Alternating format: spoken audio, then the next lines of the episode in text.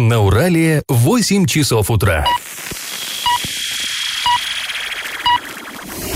В эфире немного аналитическая, немного юмористическая и слегка музыкальная передача «Заварники» на радио «Шансон Орск». Для лиц старше 12 лет. Доброе утро, друзья! Вы слушаете радио «Шансон Орск», в эфире программа «Заварники», и ближайший час вы проведете с нами, ее ведущими Эльвирой Алиевой Всем привет. и Павлом Лещенко. Сегодня мы с вами поговорим о том, чем живет Орское предприятие «Уралмаш. Горное оборудование». Расскажет нам об этом сам глава города. Обсудим, зачем коммунальщиков просят отчитаться по запасам на случай ЧС и коснемся других новостей. Но все новости будут потом, сейчас старости.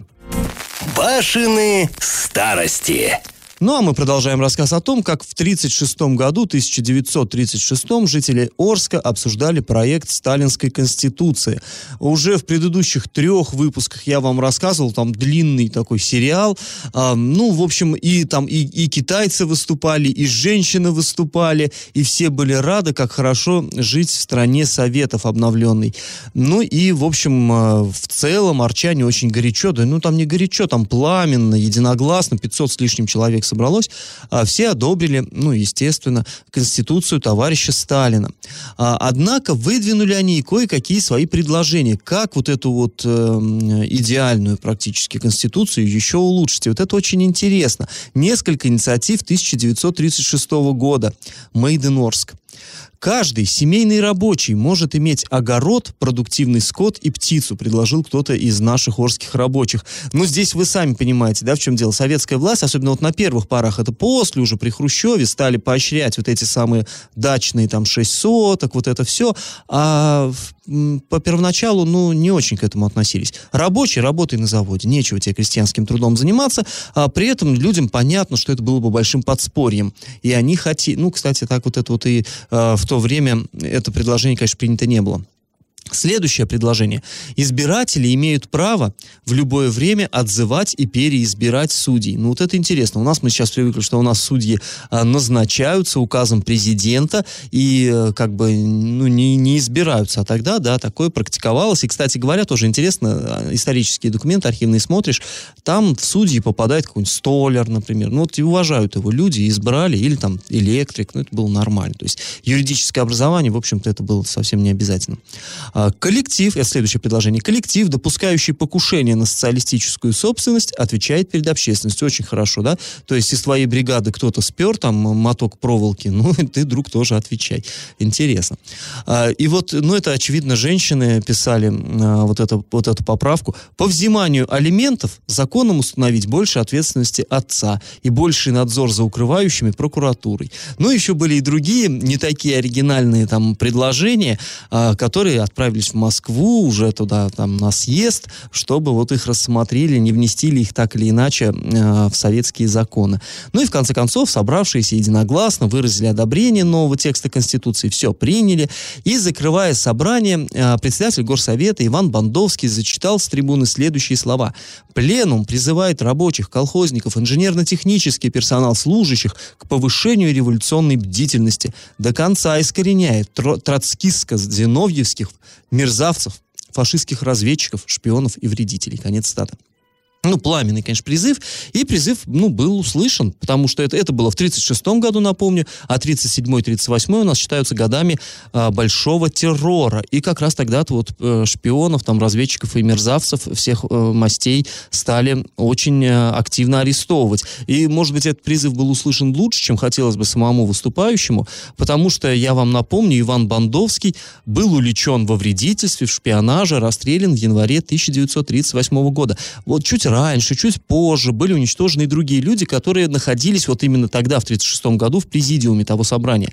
Иван Золотов, секретарь горкома партии, Александр Цвериховский, второй секретарь, Константин Васильев, председатель облас облсполкома, Николай Сорокин, это его заместитель, Захар Колчинский, замуправляющего трестом и другие были репрессированы, были уничтожены э, 37-38 годы. И это вот только те, которые действительно на собрании присутствовали физически. А, потому что, как я вам уже говорил, там в президиум избирали еще и просто уважаемых товарищей, такого вот, э, как сейчас бы сказали, федерального, но тогда всесоюзного уровня. И они тоже, тоже по ним прокатились репрессии.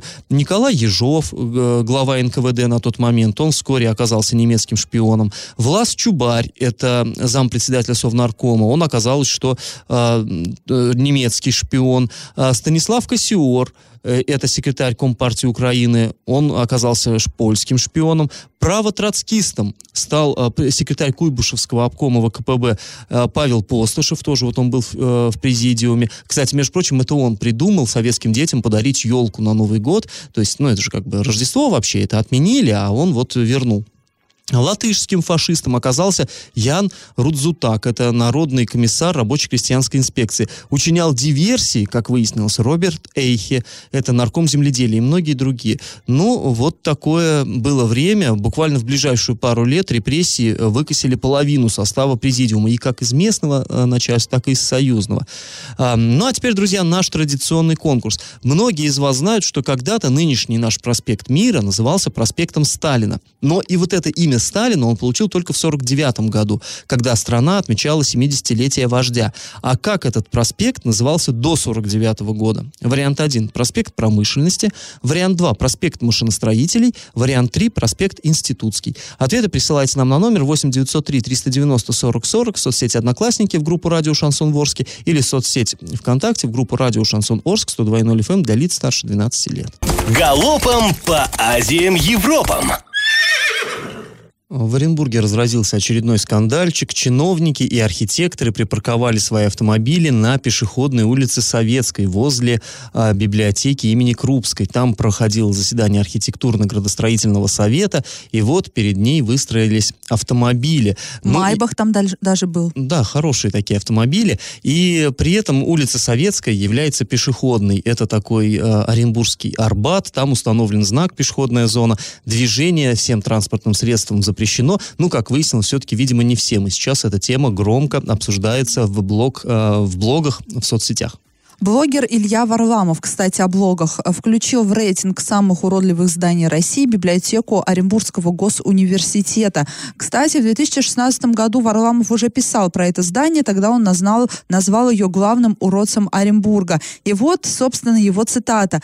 «А поняли, что они решили сделать пародию на Московский госуниверситет. Когда мы пытаемся копировать своими кривыми ручками, получается, э, дальше идет слово на букву «Г», и получилось оно и в Оренбурге Петербурге, сказал Варламов. Ну, кстати, я строил эту библиотеку, когда был студентом УГУ. Э, всех э, залетчиков и косячников отправляли на стройку. Я там периодически... Своими кривыми ручками. Своими кривыми, да, вносил вклад. А странная ситуация произошла в парке имени Александра Сергеевича Пушкина в Бузулуке. На входе там установлены большие буквы, складывающиеся в название парка, ну, Пушкина. И вот одну из них, букву «Ш», куда-то утащили. Ситуацию прокомментировали в администрации Бузулука. Там уточнили, объяснили, что в настоящий момент буква «Ш» находится на ремонте, и скоро ее установят на прежнее место. Друзья, после небольшой паузы мы вернемся в эту студию и узнаем последние новости по строительству мусорного завода в Восточном Оренбурге. И как это понимать? Администрация Новотроицка сообщила, что может принять участие в работе согласительной комиссии по выбору места для строительства мусороперерабатывающего завода и полигона. Что такое согласительная комиссия? Ее обещали нам создать власти. Наверное, все еще вот Юрий Берг обещал, там Одинцов обещал, потом... Ну, именно Берг. То есть тогда э, наш депутат Горсовета Павел Коровин, он буквально вот за горло его взял, когда была встреча, была встреча с общественностью. Он сказал, Юрий Александрович, будет согласительная комиссия. Как бы первый раз его не услышали, этот призыв призыв пламенный. Потом, ну, будет, Юрий Александрович, комиссия. Мы сказали, да будет, будет, будет тебе комиссия. Это ну, вот... комиссия, куда должны войти жители э, города, жители, общественники, там просто жители, общественные депутаты, экологи, депутаты, да, и которые все вместе должны решать, где должен строиться полигон, должны согласовывать э, место строительства. Поэтому, собственно, комиссия согласительная. Также в эту комиссию должны войти и представители соседнего города, на границе с которым будет строиться этот полигон. Напомним, что изначально местом строительства была выбрана именно граница Орска и Новотроицка, но все-таки территория стороне, Орска. Да. Да. И понятное дело, что это косвенно касается и наших соседей, и они как бы тоже мог, могли бы войти в эту согласительную комиссию. Но а, власти Новотроицка сказали следующее, что они а, могут принять участие в, это, в работе этой комиссии, но только в том случае, если вот этот вот утилизационный комплекс Восточный решат строить именно в этом городе. Ну, мол, э, решите строить в Новотроицке, тогда хорошо, мы создадим согласительную комиссию, будем в ней состоять, будем там э, своим мнением делиться. Решите построить на территории Орска, тогда все. Ну, наших проблем здесь нету, моя хата с краю никого не знаю. Хотя, ну, это же территориально, да, на территории Орска, но и к вам же тоже близко. Ну, но это вас же нас, тоже касается. Нас, настолько рядом города наши расположены, что Потому трудно что, понять, где на самом деле. если э, все-таки решат строить на территории Новотроицка, то жители Орска, думаю, будут требовать все равно, чтобы они тоже вошли в эту согласительную комиссию, потому что, ну, нас это тоже касается. А вот э, та, небольшая предыстория. Место вот для строительства этого завода выбирают уже давно. Сначала, как я уже говорила, вот этот комплекс планировали строить на территории Орска, но очень близко к жилым кварталам. Позже власти Новотроицка предложили альтернативный участок в своем городе, но и он также не устроил жителей по тем же причинам, потому что полигон хотели построить на территории, ну, власти Новотроицка предложили, а построить на нашей территории, но все равно близко к жилым кварталам именно города Орска он мог бы располагаться. Опять возник скандал, тогда Артем Липатов, это первый зам главы Новотроицка, который сейчас находится под следствием и в СИЗО, он тогда сказал, что у Арчан истерика по этому поводу. Ну вот, э, и продолжаем, в общем, истерить. А, и э, мы отправили запрос в природоохранную прокуратуру, она там проводит сейчас проверку по, э, по плану вот строительства вот этого завода. Участок пока еще не выделен, да, ВОЗ и ныне там, непонятно, когда он будет определен. Недавно мы спрашивали у исполняющего обя... Э, обязанности министра природных ресурсов у Самбурского, но вы что-то решили, э, мы, мы же ждем, да, нам интересно, мы в напряжении до сих пор находимся. Он сказал, нет, мы ничего не решили, понимания по этому вопросу до сих пор у власти нет. А, и э, прокур... Дмитрий Буфетов нам э, также сказал, что это глава города Новотроицк, что этот вопрос он также контролирует. И э, вот такая вот цитата в его ответе на наше письмо была. Принятие решения о предоставлении земельного участка ООО «Природа» для указанных целей, то есть для строительства завода, а определение конкретного его местоположения в настоящее время невозможно, поскольку данный объект в границах муниципального образования город Новотроицк выше указанных нормативных актов регионального уровня не предусмотрен. Ну, пока в Новотроицке, в общем, не собираются ничего строить, равно как, по всей видимости, и в Орске.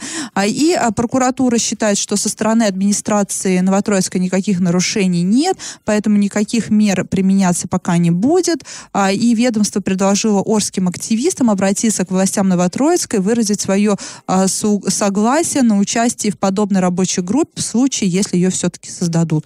Но будем следить за этой ситуацией, посмотрим пока, как вы видите, все на уровне переписок, бюрократия вот это затянулась, мы переписываемся то с одними чиновниками, то с другими чиновниками. Ну, вообще у меня такое ощущение есть, что новая команда, команда Дениса Паслера, она вообще э, по-своему видит решение вот этого вопроса, потому что при Берге была утверждена схема, вот эта территориальная схема обращения с отходами. Все там было совершенно четко прописано, и было про- написано, да, что один комплекс будет в Солилецке, другой вот в Орске. Сейчас уже сказали, что нет, из Солилецка его перенесут все-таки в Оренбург.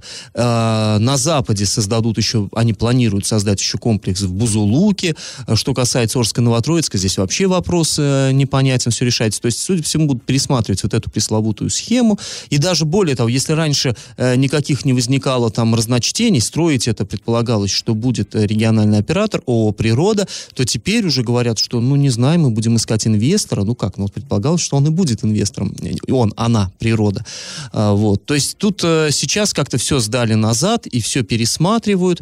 Ну и, конечно, нам очень любопытно, чем же все это закончится. Ну, тут такое любопытство, оно э, у нас шкурный интерес, все это рядом с городом планировалось строить. Ну, будем, будем поглядеть, как же, чем это закончится. А после небольшой паузы мы вернемся в эту студию и поговорим о том, чем живет Орское предприятие «Уралмаш горное оборудование». Расскажет нам об этом глава города. Я в теме.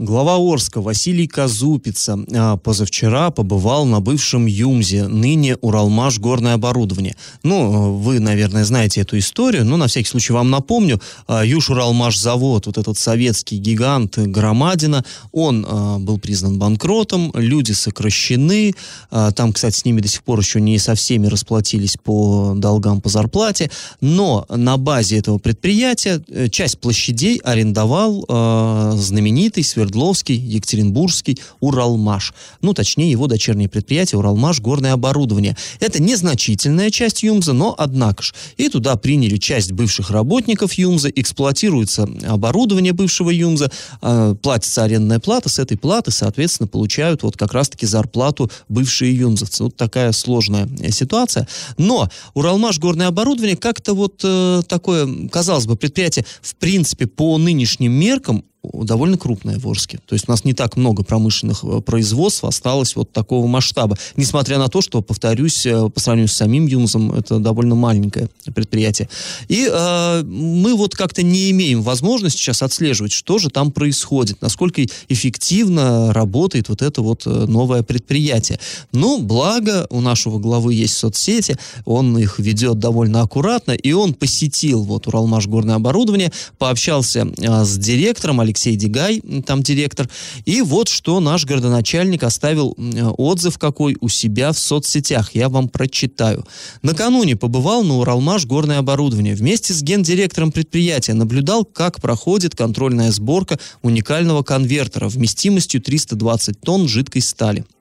Задача специалистов до миллиметра подогнать друг другу а, три части конвейера, а, конвертера, извините, весом почти 200 тонн. После снова все разобрать, покрасить и уже тогда отправить заказчику. Кстати, первая отгрузка начнется во второй половине декабря этого года. Подро- подобное оборудование в России изготавливается исключительно под заказ и только в Орске. Первый конвертер такого внушительного объема был сделан в 2016 на Юмзе, второй три года спустя на Уралмаш горное оборудование. Ну и дальше идут там уже рассуждения о том, как важно для нашего города и для страны в целом э, тяжелое машиностроение. Ну, здесь что стоит сказать? Э, в принципе, да, Юмс э, всегда славился, гордился тем, что он не просто какие-то детали э, универсальные выпускает, а он создает с нуля сложнейшие машины. Это действительно штучный товар, это не какое-то массовое производство. То есть вот для крупного предприятия требуется какая-то большая сложность сложная машина, ее разрабатывают у нас на Юмзе. Э, благо на Юмзе существовал мощнейший инженерный комплекс, то есть э, именно ин, ин, инженеры, конструкторы были высочайшего уровня, и вот они могли, были в состоянии создавать совершенно уникальные машины. Как сейчас с этим обстоит дело на Уралмаш горное оборудование, сказать трудно, поскольку, ну, я уже говорил, мы не вхожи туда.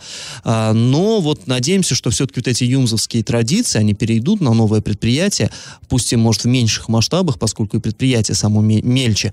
Ну вот, э, про, кстати, про этот самый конверт Вертер говорилось уже давно, говорилось, что это крупный, первый по-настоящему крупный заказ нового предприятия, и там какая-то история была с тем, что сроки переносились, там были какие-то накладки, но вот э, городоначальник нам говорит, что уже во второй половине декабря должна произойти отгрузка, то есть э, в Новый год э, вот это предприятие войдет с таким хорошим почином, уже будет у них э, чем гордиться, показать, что вот сложнейшее оборудование они изготовили, будем надеяться, что себя хорошо хорошо зарекомендует. Ну, потому что у нас не только душа болит за предприятие как таковое, там, за марку Уралмаша.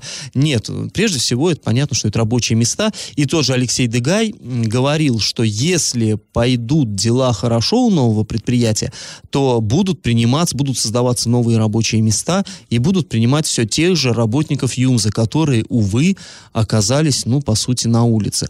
Поэтому, ну, мы надеемся, что, может быть, само предприятие как-то будет нам время от времени подбрасывать факты о своей работе.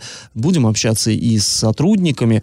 А, ну и надеемся, что все-таки, да, оно заработает как следует. Друзья, после небольшой паузы мы снова вернемся в эту студию и обсудим новость, которая наделала шуму в Орске. В соцсети попало письмо, в котором коммунальщиков наших городских требуют отчитаться, сколько у них запасов на случай ЧС.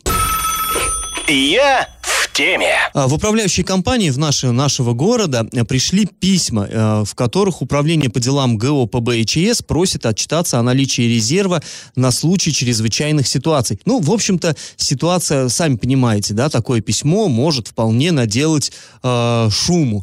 То да, есть... и в Телеграме некоторые руководители управляющих компаний начали писать, а с какой стати вы вообще э, к частным компаниям присылаете эти письма, спрашиваете, что у нас там есть в наличии, это вас не касается. Да, и плюс ко всему люди стали, э, понятный такой э, резонанс пошел, люди говорят, а что у нас, почему вдруг, че, к войне что ли готовимся, что за Но новости? тут еще и... подогрело вот это все, эту тему, тот факт, что в Оренбурге обрушился мост, Совершенно и верно, началась да. вот эта вот вся катавасия, начались тотальные проверки мостов, а, кстати, у нас начали появляться на некоторых мостах и переездах, но по данным наших источников, ограничения по весу, там, например, на Гайском путепроводе появился знак, что ограничение 6 тонн всего. И люди местные там говорят, что не было раньше этого знака, его вот он новенький, там даже видно вкопанная вот эта ямка. И вот это все, хотя это может быть даже и не связано, но так вот получилось, что совпало. Да, ну я думаю, что может быть и связано все-таки. Ну так вот, в общем, коммунальщикам э, пришло письмо, вот э, фрагмент зачитаю, в соответствии с табелем срочных донесений, прошу вас предоставить информацию по форме такой-то,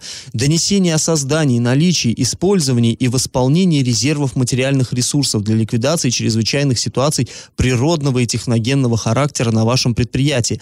Информацию прошу предоставить, ну и так далее, и так далее, и так далее. В общем, а, получается, что действительно вроде как кто-то к чему-то готовится, ну и это вот вызывает такие несколько панические настроения а, а, в народе. Чтобы узнать, что это за документ, насколько все это серьезно, мы обратились к начальнику управления по делам ГО ПБ и ЧС по городу Орску Сергею Давиденко. Давайте выслушаем его комментарий. Есть запасы, есть резервы. На случай гражданской обороны, на случай чрезвычайной ситуации мы их используем в случае необходимости на ликвидацию последствий. У нас же чрезвычайная ситуация может возникнуть в результате мирного времени, так скажем. Теплотрассу порвало, ветер там, ледяной дождь пошел. В результате военного времени. Например, уже на случай военных действий, там, защитные сооружения, оснащение защитных сооружений. Поэтому вот, вот такой вот, да, мы запросы сделали. Ну, то есть ничего такого уж тут э, особенного нет. На самом деле, э, как нам Сергей Николаевич э, подтвердил, такие вещи, такие запросы делаются регулярно, в общем-то.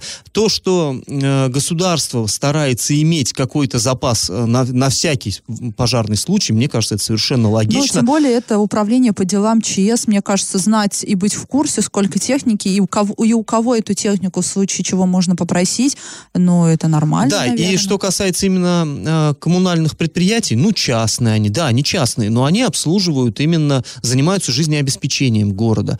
И совершенно логично, что вот э, ЧСников интересует, а случись что? Ну, мало ли, действительно, вроде у нас э, землетрясений серьезных нет, и тайфунов не замечено, но всякое бывает, да, и половодье, и что угодно. Надо, чтобы на э, любой пожарный случай у нас был какой-то запас. Запас всего, и техники, и оборудования. В самом деле, вот он э, сказал, там, линия линия, грубо говоря, там оборвется, линия электропередачи из-за какого-нибудь там катаклизма природного, а насколько скоро они смогут это восстановить? Разумеется, государству интересно и важно это знать, поэтому э, паниковать... Я, кстати, хочу напомнить, помните, да, чем закончился прошлый год э, трагедии в Магнитогорске? И тогда как раз-таки возникла проблема со всевозможной техникой. У города ее не, не оказалось. У кого попросить можно было, никто не знал. Это ее... когда взорвался дом? Да, дом, когда взорвался газ и обрушился дом. Эту технику гнали там из соседних городов, а, и это, ну, потеря времени была. И мы тогда сами же, мы журналисты, трясли администрацию, спрашивали, а, ну, мы, мы не стали тогда публиковать эти новости, скажем так, дабы не наводить лишнюю панику, мы, но мы тогда интересовались, город готов, у города есть техника у своя. Нашего города, у нашего на города. Случай, да. Она, у нашего города есть договоренности с какими-то организациями, которые предоставят все необходимое оборудование, не дай бог, что случится. И вот как раз-таки тот самый случай, когда город интересуется, сможет может ли он попросить помощи у управляющих компаний, и что у этих управляющих компаний есть в наличии. Да, и способны ли они экстренно как-то исправить ситуацию? То есть, ну, ну в, я в общем... думаю, что если действительно что-то произойдет, наверное, все-таки никто не откажет. Да, паниковать не стоит, ничего такого тут не, не наклевывается да, и, и не ожидается. Хайпа, Но... наверное, на этом тоже сейчас делать не надо. А, совершенно верно, вот и разобрались. А, друзья, после небольшой паузы мы вернемся в эту студию и поговорим о том, как в Оренбургской области решили проверить состояние всех мостов. И как как это понимать? В Оренбургской области проверят состояние всех мостов. Это поручение губернатора Дениса Паслера. Всего в, в, в, нашем регионе 691 мост, из них 44 это затопляемые мосты. Ну, во время половод, паводка, да, мы все знаем, что затопляют. У нас тоже в Орске есть У такие нас мосты. три штуки, да? Да, целых три. А, в общем, знаем, что это такое. Есть один понтонный мост в Солилецком районе, 9 путепроводных через автодороги и 20 через ЖД-станции мосты, 283 капитальных мостовых сооружения, 408 временных мостов, а, построенных хозспособом. По информации пресс-службы правительства, из общего числа в хорошем состоянии находится 159 объектов. 691 мост на минуточку в регионе. Из них в хорошем состоянии 159, в удовлетворительном в 140, в неудовлетворительном 392 моста. И на данных сооружениях введены ограничения по весогабаритам 25-30 тонн и разрешена скорость движения 40 км в час. И по данным правительства аварийных, ну прям совсем аварийных конструкций в регионе ну, нет. Здесь на самом деле очень интересно, конечно, что они под, понимают под словом «не». Вот для меня слово «неудовлетворительно», как для дилетанта, мне оно кажется таким уже угрожающим. Если, если неудовлетворительно, уже, двойка, значит, аварийный, мы да, все знаем, что неуд – это пара, да? А, но это не аварийный. Все-таки вот аварийный – это по которому ездить нельзя вовсе, видимо. Ну да. А вот неудовлетворительных, ну, пугающе. Много, вот 392, больше половины, ну, это, конечно... По данным э, критериям, я так понимаю, тот мост, который рухнул в Оренбурге, он по э, градации правительства Оренбургской области был именно в неудовлетворительном состоянии. Ну, коль э, там было ограничение, якобы было ограничение по весу 25 тонн. На самом деле, как мы уже вчера об этом говорили, именно перед обрушением никаких знаков, ограничающих вот эти весы габариты, там попросту не было. Эти знаки поставили уже позже. Ну и тут, э, скажем так, сработала снова, сработала та самая пословица, да, гром грянул, мужики начали креститься. Э, в, пред, в прошлом э, выходе, да, мы говорили, что начали ставить знаки, ограничающие, ограничивающие вот эти весогабариты на других мостах Оренбургской области, собственно, вот на Гайском путепроводе. Но тут мы будем узнавать, действительно его только недавно поставили, но опять же, судя по следам его вкапывания именно недавно. Там сейчас ограничение 6 тонн. И люди уже возмущаются в соцсетях, почему 6 тонн ограничение это издевательство, потому что грузовики ездят там по 10 тонн, да, как им ездить? Ну, действительно, а что делать а вот этим вот большегрузом большим? Получается... Видимо, им... останавливаться перед мостом и вручную переносить на ту сторону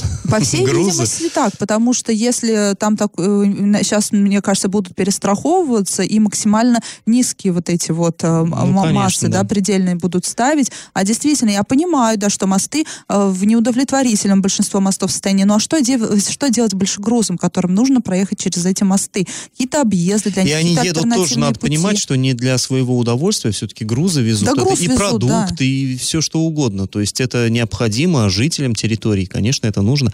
И, кстати говоря, вот здесь э, вот, эти, вот эта статистика, что мы сейчас озвучили, это, очевидно, статистика, имеющаяся до обследования потому что в течение двух недель э, по распоряжению Дениса Паслера ГУДХО, это ну, предприятие дорожное, дорожное хозяйство Оренбургской области, э, вот оно должно будет провести новое обследование. И тогда вот эти цифры, я так понимаю, могут еще измениться. Может оказаться, что соотношение там удовлетворительных, неудовлетворительных, аварийных может снова поменяться. То есть, ну, для чего-то же делается это исследование, затеивается. Да, посмотрим, э, что покажет это исследование. Я надеюсь, что не будут его, э, скажем так, искусственно улучшать показатели, а покажут нам всем, как дело обстоит на самом деле. И напомним, да, что мост в Оренбурге был 12-метровый вот этот мост, он обрушился 2 декабря вечером, рухнул пролет протяженностью 200 метров, пострадали два человека. На данный момент возбуждено уголовное дело, и вот этот вот виадук э, признан был нуждающимся в ремонте еще 6 лет назад. Но работы на нем э, стали проводить только недавно, поэтому э, как удалось избежать беды еще раньше, ну, это, ну вот мы уже несколько раз тут повторили это слово, действительно произошло там просто-напросто чудо.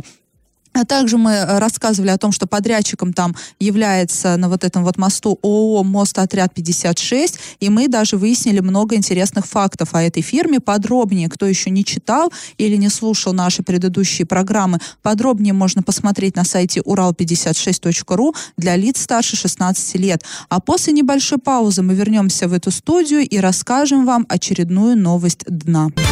Новость дна. В Оренбурге произошла курьезная криминальная история. Очередная э, житель областного центра повредил семь припаркованных во дворе машин. Причем получилось как? Он попал на видео, на видео, на, ну, понятно, э, во многих дворах владельцы тех, тех же самых машин ставят камеру, чтобы видеть, если что-то произошло. Видно, как выбегает этот гражданин, мечется по парковке и крушит машины. Кстати, потом на видео на этом видно, что э, машины оказались марок Mercedes, Audi, BMW, и мы так думаем, может быть, он э, именно на немецкий автопромт вдруг обиделся, это что, что произошло? Но нет, полиция задержала его, э, оказалось 30 35 лет товарищу. Вот что комментарий э, пресс-службы полиции. Владельцам э, о поврежденных автомобилях сообщили полицейские. Задержанный пояснил сотрудникам полиции, что повредил автомобили в результате того, что разозлился на гражданина, задолжавшего ему тысячу рублей. То есть, ну, видимо, владелец какой-то машины задолжал ему тысячу рублей, он решил так отомстить, но не понял, э, где именно его машина, и решил работать, как говорят артиллеристы, по площадям. Ну, если, да, если семь машин повредить, вдруг среди них окажется э, машина, так сказать, должника. Но, дальше, цитата цитата полиции. Стоит отметить, что автомобиля предполагаемого должника среди поврежденных не оказалось. Не попал. Ну, в общем, смешная, конечно, история. Ну, товарищу теперь придется отвечать по закону. А сейчас, друзья, мы ненадолго прервемся, чтобы после паузы подвести итоги нашего традиционного конкурса. Раздача лещей. А я спрашивал вас в начале программы, как же нынешний проспект Мира назывался до того, как стал проспектом Сталина. До 49 года он назывался проспектом промышленности, ну, потому что там находилось э, сразу несколько крупных предприятий промышленных. В 49 году, когда страна отмечала с энтузиазмом юбилей вождя, 70-летие, его назвали проспектом Сталина, ну, а уже в 61 году, когда культ личности был развенчан, он получил свое нынешнее название проспект Мира. Так что правильный ответ сегодня сегодня один. Проспект промышленности. И победителем сегодня становится Игорь. Поздравляем его, и мы прощаемся с вами, друзья. Этот час вы провели с Эльвирой Алиевой. И Павлом Лещенко. Пока, до завтра. Завариваем и расхлебываем в передаче «Заварники». Каждое буднее утро с 8 до 9.00 на радио «Шансон Орск». Для лиц старше 12 лет.